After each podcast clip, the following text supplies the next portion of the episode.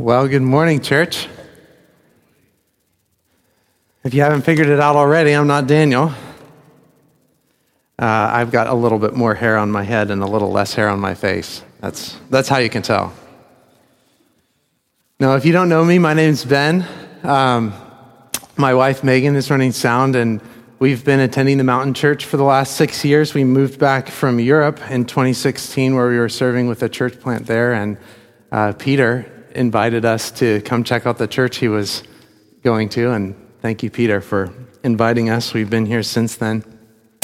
I'm really thankful to be preaching to you today. This is, as Carrie said, the first time that I've been able to preach, but God has put a message on my heart. And, and I'm, I think I'm especially thankful because as I've been preparing, as I've been studying, I, have come to realize that I have, I've, there's so much left that um, that remains. I haven't scratched the surface with my own personal relationship with the Father and the richness and the, the compassion and the kindness that He has towards us.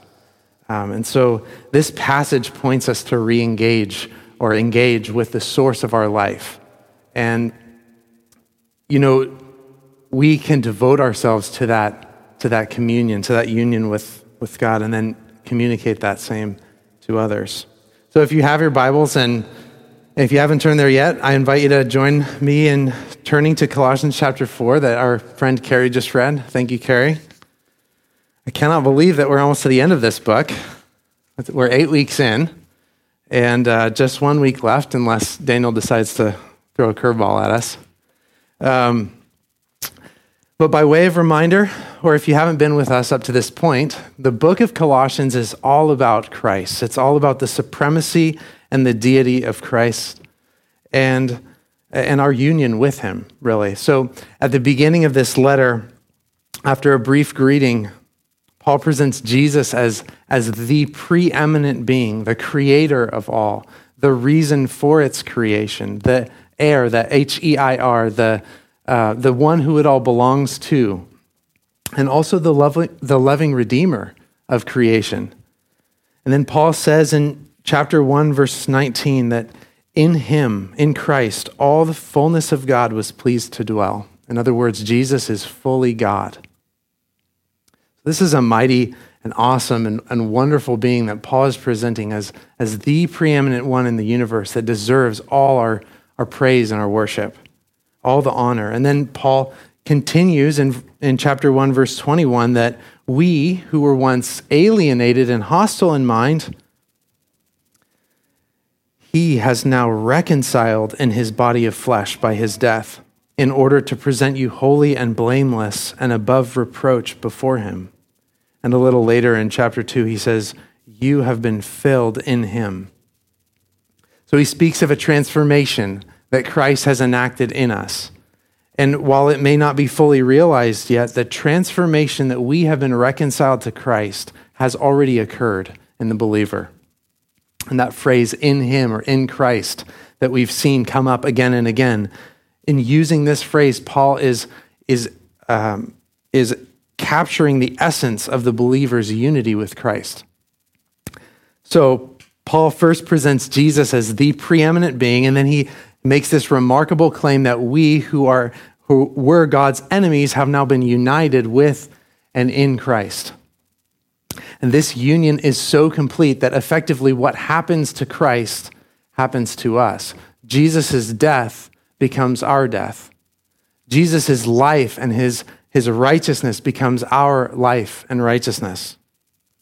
We who were once dead in our sin have been united together with Christ. And so, for the rest of the book, Paul turns to explore the practical implications of what this looks like in our daily life. What does it look like to live out of our union with Christ? He says in chapter 2, verse 6 Therefore, as you received Christ Jesus as Lord, so walk in him. And we notice the, the cause and effect or the order of action here. Christ's action leads to our action. It's not that we do because we're trying to, um, to gain Christ's favor. Rather, we do because we have Christ's favor already resting upon us. And so he says in this verse, chapter 2, verse 6 Therefore, as you received Christ Jesus the Lord, So walk in him, rooted and built up in him, and established in the faith, just as you were taught, abounding in thanksgiving. And that theme of thanksgiving is going to come up in our passage again today as Paul begins to wrap up the letter. So, moving into chapter three, we saw Daniel preach a couple weeks ago where Paul showed us that to be in Christ looks like taking off, like, like dirty clothes, the characteristics and traits that characterize our former sinful self. Things like anger, wrath, malice, slander, and obscene talk, lying and division. And to put on instead the character traits and qualities of Christ, like compassion and kindness, meekness and patience, bearing with one another, forgiving each other as the Lord in Christ has forgiven us. And above all these, we're supposed to put on love, which binds all together in perfect harmony, letting the peace of Christ rule in our hearts and letting the word of Christ dwell in us richly. And then last week we looked, we zoomed in with Paul as he looked at specific relationships, the family and the workplace, the areas of our life we spend the most time. We looked at the husband and wife relationship, and we looked at what it looks like in the parent and child relationship as well as we explore what it means to live out of this union with Christ. And then we also looked at the employer employee relationship. And so here we find ourselves at the beginning of the last chapter where Paul is zooming out from looking at the specific roles and he's now once again addressing the whole church, all believers. He's wrapping up his thoughts on what it looks like to live this life out of union with Christ. And he's also beginning his preparation of closing the book. Right after this comes the, the final greetings where Paul says hi to certain people. Uh, we want to say hi to you and you. And so um, wraps up this book. But before he wraps it up, he gives a call to the church for prayer and for mission. We are in Christ, which means we're moving in the same direction as Christ. We're to have the same flavor to the world as Christ. And so, in a sense, Paul is returning to the foundational elements of faith in this passage as an not out of a sense of, of duty that we engage in mission or we engage in prayer, but out of a sense of this overflow of what Christ has accomplished for us and the position that we now have. And Paul is asking the Colossians to partner with him in these things. So let's let's look at our text chapter 4, starting in verse 2, Paul is calling the Colossians to consistent, persistent, devoted personal prayer. It says, continue steadfastly in prayer, being watchful in it with thanksgiving. There are really three parts to this exhortation continue steadfastly in prayer, being watchful in it, and with thanksgiving. We're going to spend a considerable amount of time with this verse in particular today because I believe that this is fundamental to our experience of this union with Christ that Paul has spent this letter encouraging us to recognize and live into. So let's take a look at these exhortations. The first is to continue in prayer or to continue steadfastly in prayer. Other translations say, devote yourselves to prayer. The way Paul understood his life and ministry was that it was all because of and for and to Christ. It wasn't of his own power or merit that he had any righteousness of his own or that he could even accomplish his mission. It was on Christ's strength. Paul in his ministry relied on Christ just as Jesus modeled when he was on the earth. Paul knew he needed to pray if he wanted to have any success in his ministry. Jesus frequently took time out of his day to pray, especially in the mornings, to spend quiet conversation with the Father. He would go rise early and go out by himself to pray. He knew that he needed this connection with the Father if he was going to have um, his to be effective in his ministry for the day. And if Jesus, being God, relied on this connection with the Father for his own strength, how much more do we, as imperfect sinners, need to be connected to the source of our life, just to make it through the day. Perhaps one of the most memorable moments of Jesus praying is in the Garden of Gethsemane, just before he was arrested and ultimately crucified. If you'll turn with me to the Gospel of Mark, chapter 14. if you don't have your Bibles, it should be on the screen. Mark records, and starting in verse 32, they went to a place called Gethsemane. And Jesus said to his disciples, Sit here while I pray. And he took with him Peter and James and John and began to be greatly distressed and troubled. And he said to them, My soul is very sorrowful, even to death. Remain here and watch. Then, going a little farther, he fell on the ground and prayed that if it were possible, the hour might pass from him. And he said, Abba, Father, all things are possible for you. Remove this cup from me. Yet not what I will, but what you will. And so, in great distress, Jesus casts himself at the feet of the Father in prayer. And Peter, writing in 1 Peter chapter 1, writes in such a way that shows us that prayer is not just for ministry, not just in great distress, but that this experience of inexpressible and glorious joy is normal in Christian prayer. It's not for some just some folks that have special degrees or advanced spirituality. He's saying that this glorious joy is a normal experience in the life of believers like you and I. And so we've seen, and this is certainly not an exhausted, exhaustive list, but we've seen in these few passages that for sustenance, for ministry, for grief, and when we're in deep distress, and also for overwhelming joy, that we have a compassionate Father in heaven who hears and answers our prayer. And in all those circumstances and situations, hopefully it doesn't keep doing. I'm going to switch mics if it keeps doing that. Um, in all of those circumstances and situations, we must pray.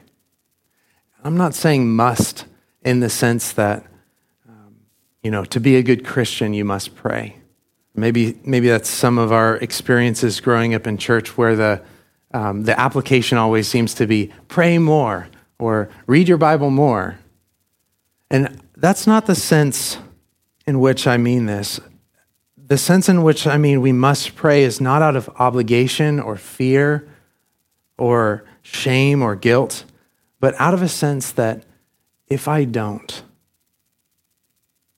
if I don't connect with the source and sustainer of my life, I'm going to fall apart. It's like a, a medicine that stays a fatal disease. If I take the medicine, uh, I prolong my life. But if I fail to take that medicine, I die. I must take that medicine. In the same way with prayer, I must pray. I must, in being devoted to prayer, be connected to the author of life.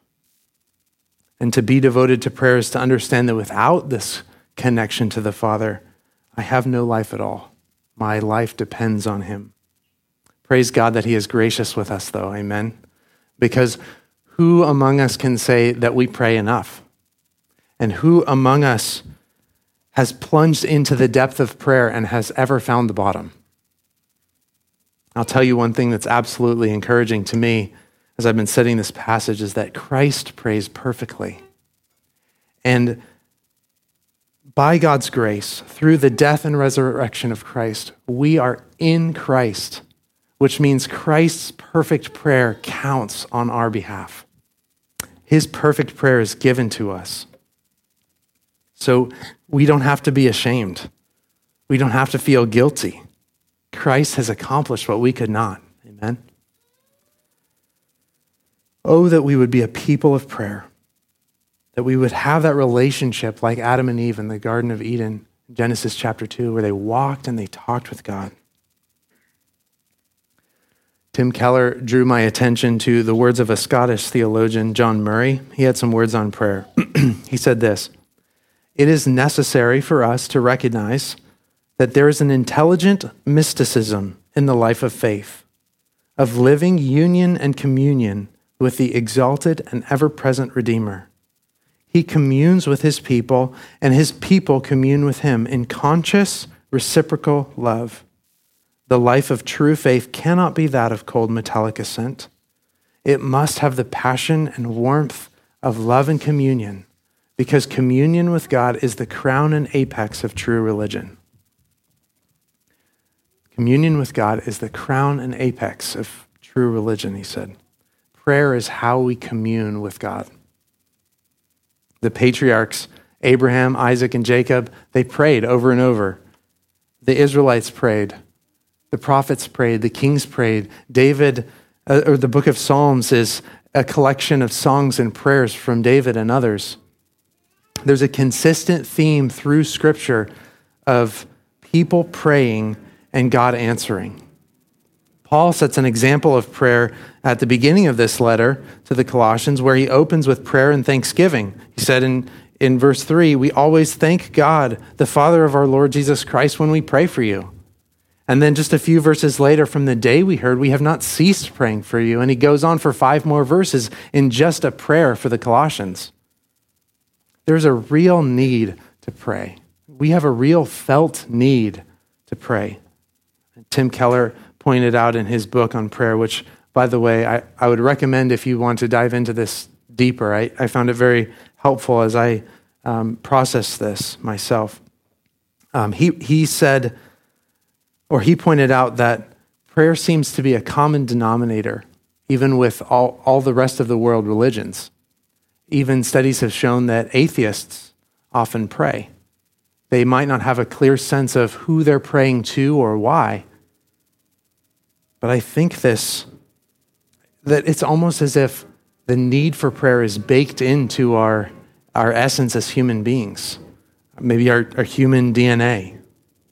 And I think this universal experience of this need for prayer is part of God's common grace, which ultimately points us back to Him, points us to the need for connection to Him and His desire for relationship with us the real need for prayer stems from our real need for connection with God, to have communion with Him. It goes far beyond prayer requests, although it's not less than that.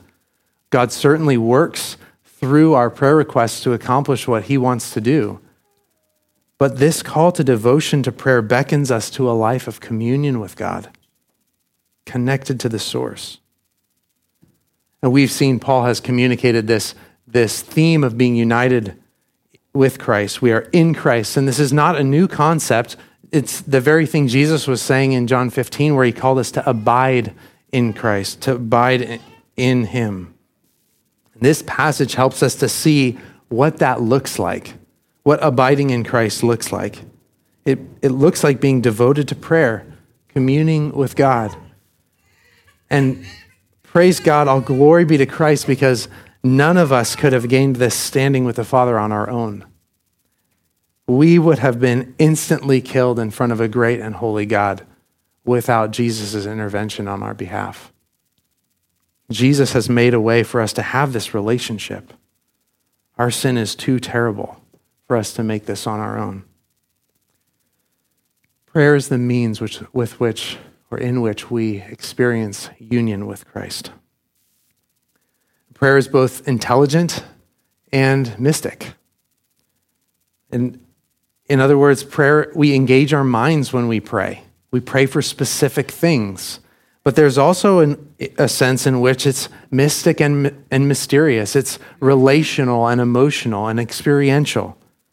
There's, I think, in our tradition of faith, a tendency to move away from the experiential and more into the um, the doctrinal or intellectual um, elements of prayer. And I, I, know for me that I tend to veer away from the, um, the mystic and, and, toward what I would consider as the more concrete or definable elements of prayer. I, as I've been thinking and processing through this, I think it's because I feel uncomfortable with the way that, um, that some churches do it where they where it's all experiential. And so almost as a reaction, I I kind of come back to this. But as I've been thinking about this, it's like, why does this make me feel uncomfortable? And I think it's because it doesn't fit inside this box, this neat little box that I have for what, what prayer should look like. But if, if one of the key purposes of prayer is to facilitate my relationship with the Father, then my desire to control amounts to selfish idolatry because it really means that I'm seeking to control God. I'm seeking to control, at the very least, my relationship with God.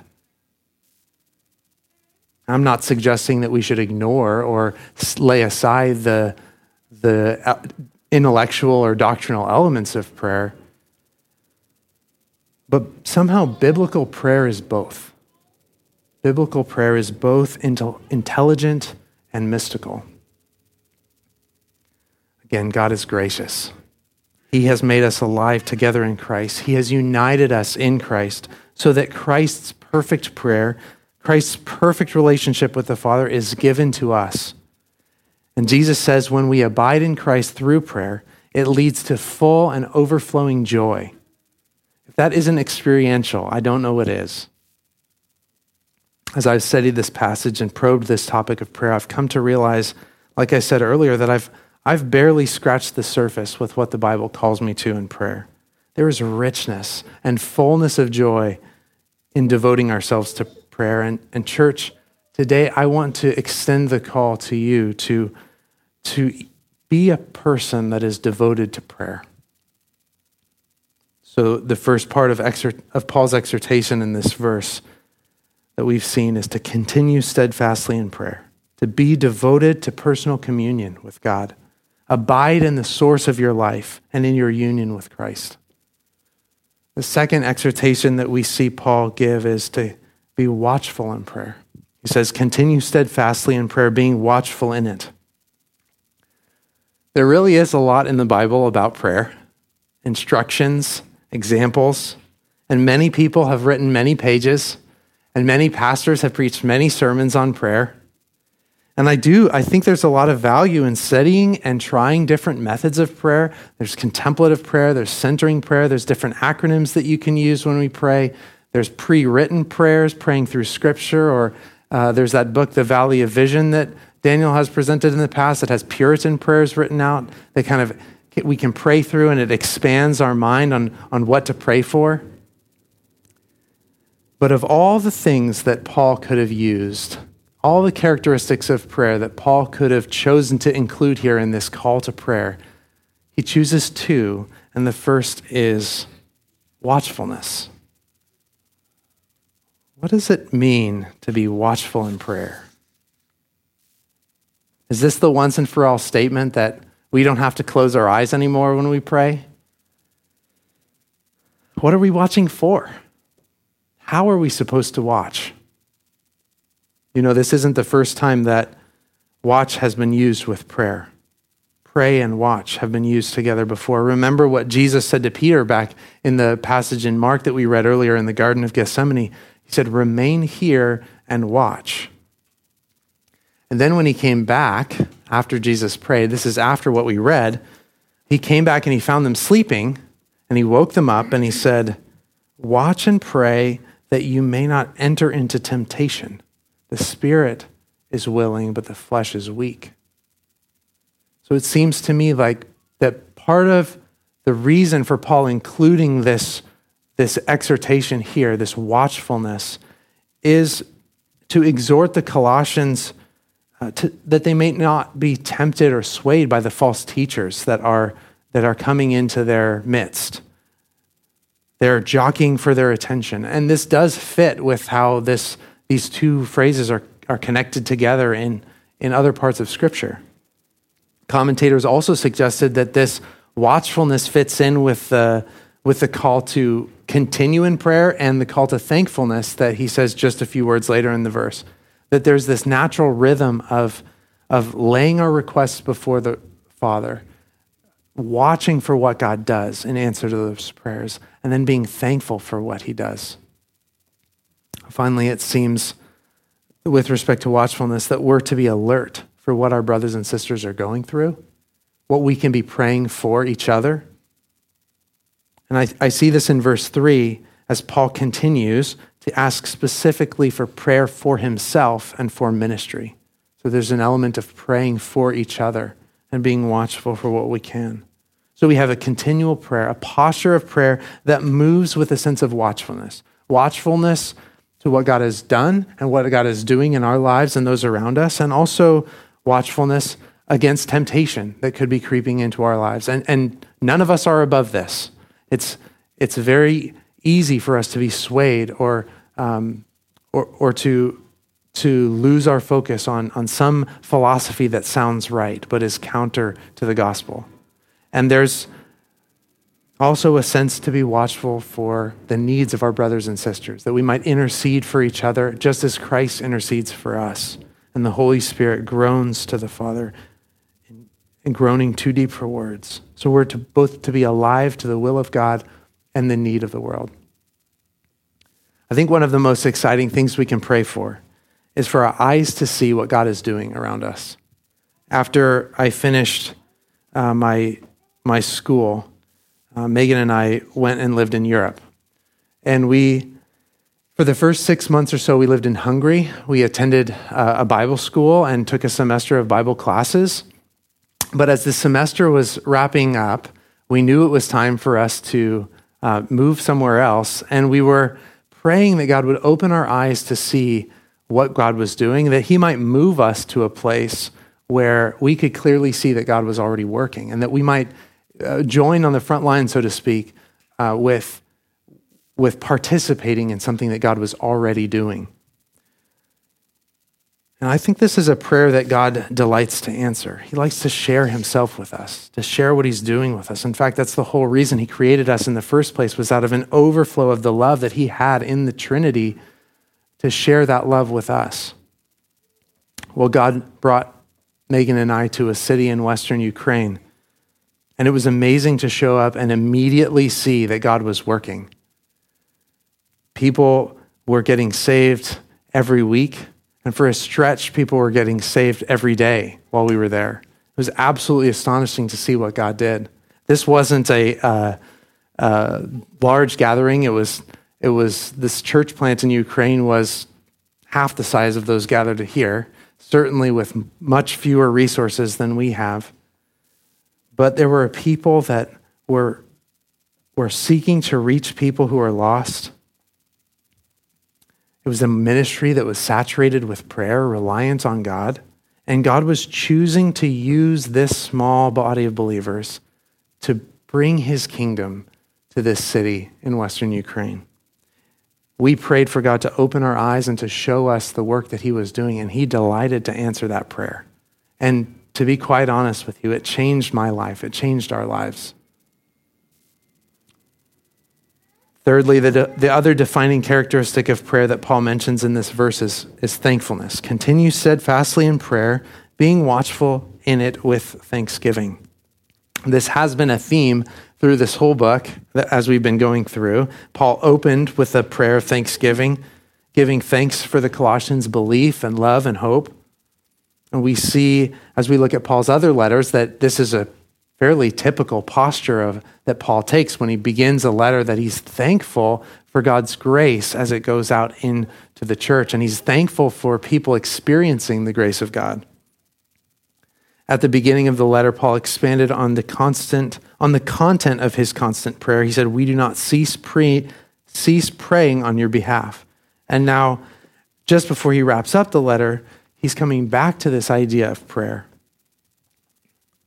He, he invites the Colossians to join him in thankfulness, to have the posture of thankfulness toward God for what he's doing in their lives and what he's doing through their prayer as they adore God, as they confess their sins, as they worship him, as they intercede for others and pray for the things that matter in their daily lives. They're being watchful for what, it, what God is doing and being thankful. One commentator pointed out that prayer and thanksgiving can never be disassociated from each other in the Christian life. He said that remembrance of former mercies not only produces spontaneous praise and worship, it also is a powerful incentive to renewed believing prayer. Our prayers are, are, to have a posture of thankfulness that acknowledges that it's God who has given us all we need. He has provided, He has changed our hearts, He has given us a new identity and a new purpose. He has brought us into unity with Christ and others. Gratitude fights against pride. It is difficult to both acknowledge that, um, that everything good, everything meaningful has come from a source outside of ourselves, and to still maintain a pride in our sense of accomplishment when we recognize it's really not our doing at all. So we've seen Paul's call to be devoted to prayer to be watchful and to be thankful. And I know that we've spent a considerable amount of time on this first verse. But like I said earlier, I've, I've focused so much attention here because I, I do truly see that, that this seems to be the main way that we experience the union with Christ that is so central to this passage.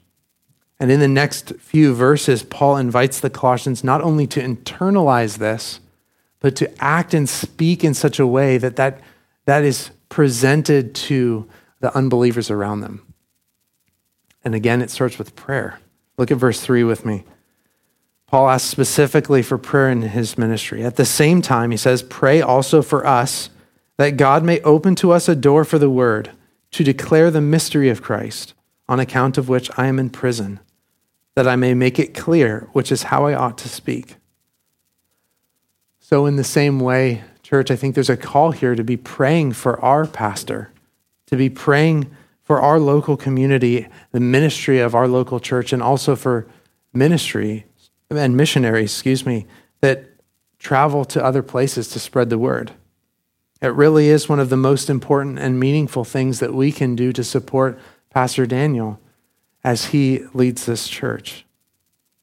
You know, it, it's not because of Daniel's strength that he was called here to, to plant this church. And it's because of God's strength. And because of that, we can come alongside in a truly meaningful way in prayer.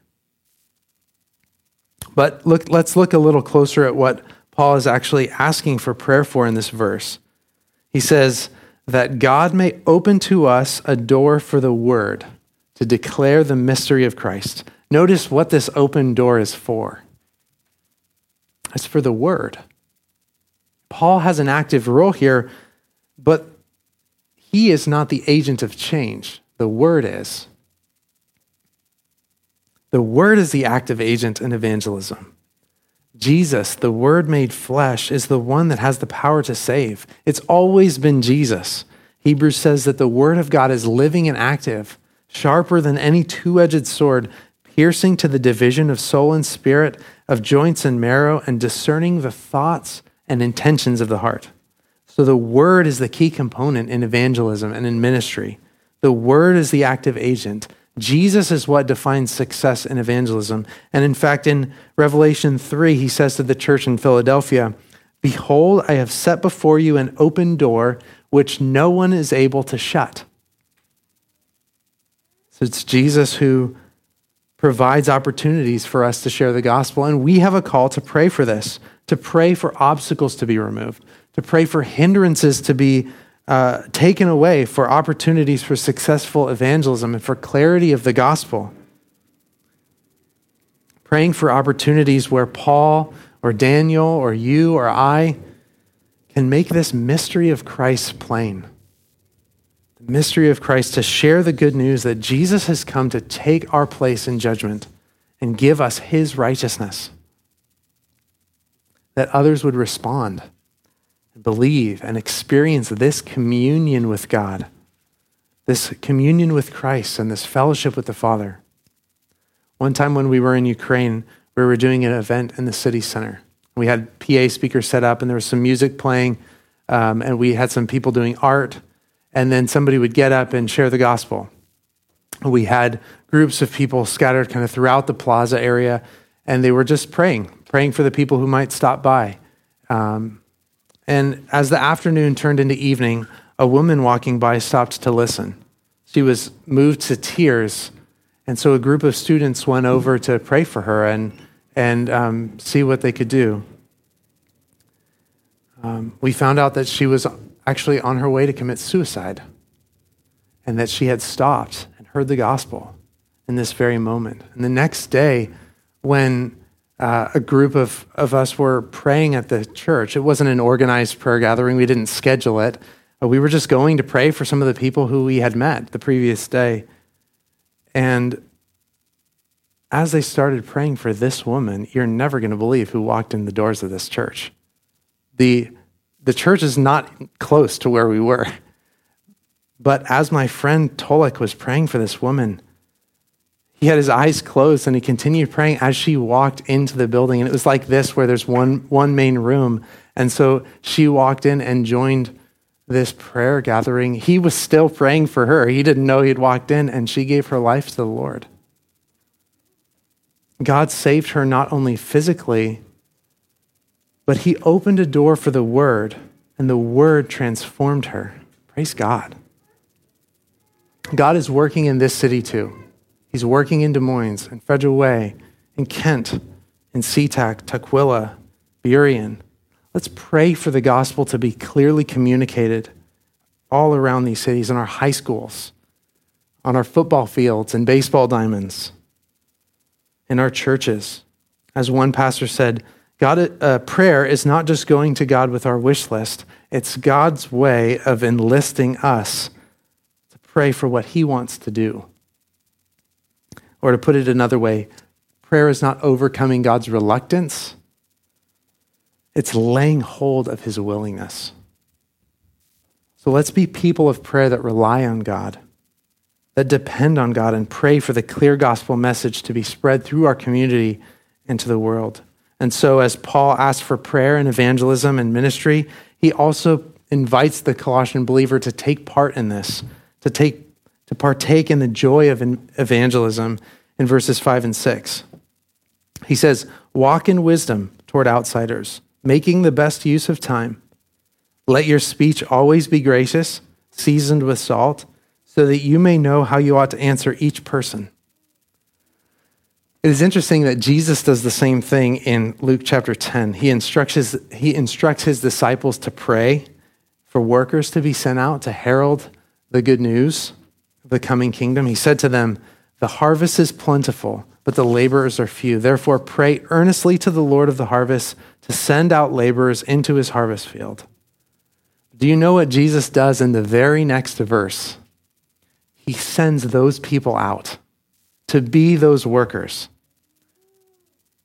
those that were instructed to pray for that very thing. 72 of them were sent out in pairs into different towns and villages. So don't be surprised if, as you start to pray for the clear communication of the gospel, if your own heart starts to change toward this and, and God begins to give you a call to share the wonderful news of Jesus and what he's done for us. I'd like to close today with the three exhortations that Paul gives to the Colossians in verses 5 and 6 regarding our conduct toward unbelievers. And most of us are around unbelievers so often that this is really a call to what our daily life should look like. But he says, Walk in wisdom, redeem the time, and let your speech be gracious. Church, as an outflow of our, our unity with Christ, of our communion with the Father, we want our actions to reflect the reality of our being united with Christ. We want this to be an outward expression of that relationship. The call to walk in, in wisdom is really a call to act in such a way that our actions reflect Christ. The phrase uh, WWJD, what would Jesus do, was popular when I was a kid. And I remember people wearing the, those WWJD bracelets that uh, they were supposed to help people to stop and, and you know, ask that question before you would do an, uh, an action. Um, but this call to walk in wisdom is literally be wise in the way you act, to stop and think, to consider others before you do something. N.T. Wright said, to walk in wisdom means to follow Christ as God's pattern for full and authentic human living. Let's act in such a way that unbelievers see our conduct and, and recognize that something is different about us. Let's love and pray and take care of each other in such a way that this city sees that and asks what is different. Blameless life lays the foundation for gracious witness. The exhortation to make the best use of time, or, or literally to redeem the time, is a call for us to make the most of every opportunity that's given to us. Even as we've been praying that God would open a door for the word, you know, the idea here has a sense of urgency to it, not dissimilar from uh, like a sale that's about to run out. You remember the, the old jingle from the Bon Marché? One day only at the Bon Marché. You know, it has this, this sense that we're supposed to, you know, get down there quick before, you know, before the sale runs out. Um, or, or if you're, you know, camping out on Black Friday, right, before the, I, I'm not sure any of us does this anymore, but maybe some of you still do. Um, I certainly did a couple of times when I was in college and had uh, no life. um, no,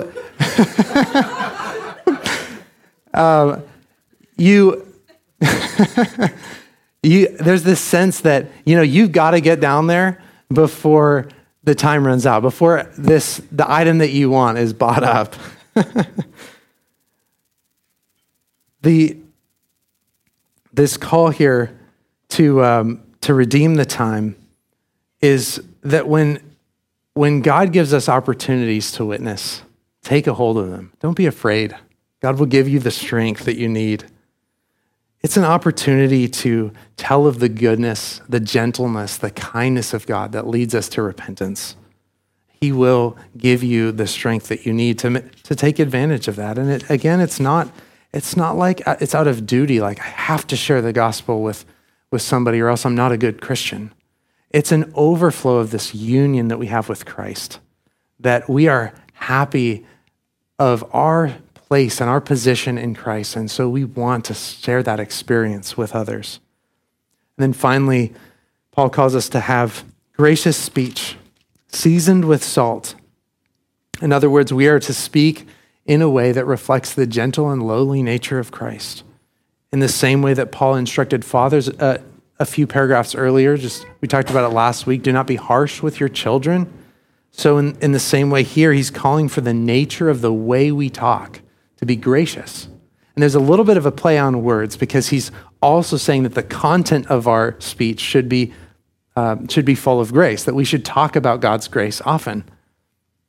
But if we're argument, argue, excuse me, if we're argumentative or rude or brash or inconsiderate, especially when we're speaking with unbelievers, even if we're sharing the gospel, we're liable to do more harm than good.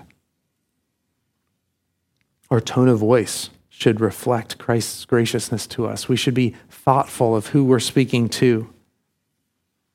This can be, this can be hard intense situations. This can be hard when our emotions are flooded. But, brothers and sisters, we are in Christ. This is our identity that Christ has accomplished for us on our behalf. We can come to the Father in prayer because Jesus has torn the veil. Jesus has broken the barrier that stood between us and the Father. And our posture of thankfulness comes from recognizing that in a very real way, He has made a way for us to partake in the love and the joy that He has and He shares, and then to share that experience with others. Let's pray. Father, thank you that you have brought us into right relationship with you. Thank you that we are in Christ, that you have accomplished that union by the blood of your Son, Jesus. May we be a people that is devoted to prayer, watchful for what you are doing around us and for the needs of those around us, that we can serve and, and lift them up in prayer. May we be marked by gratitude for all of this.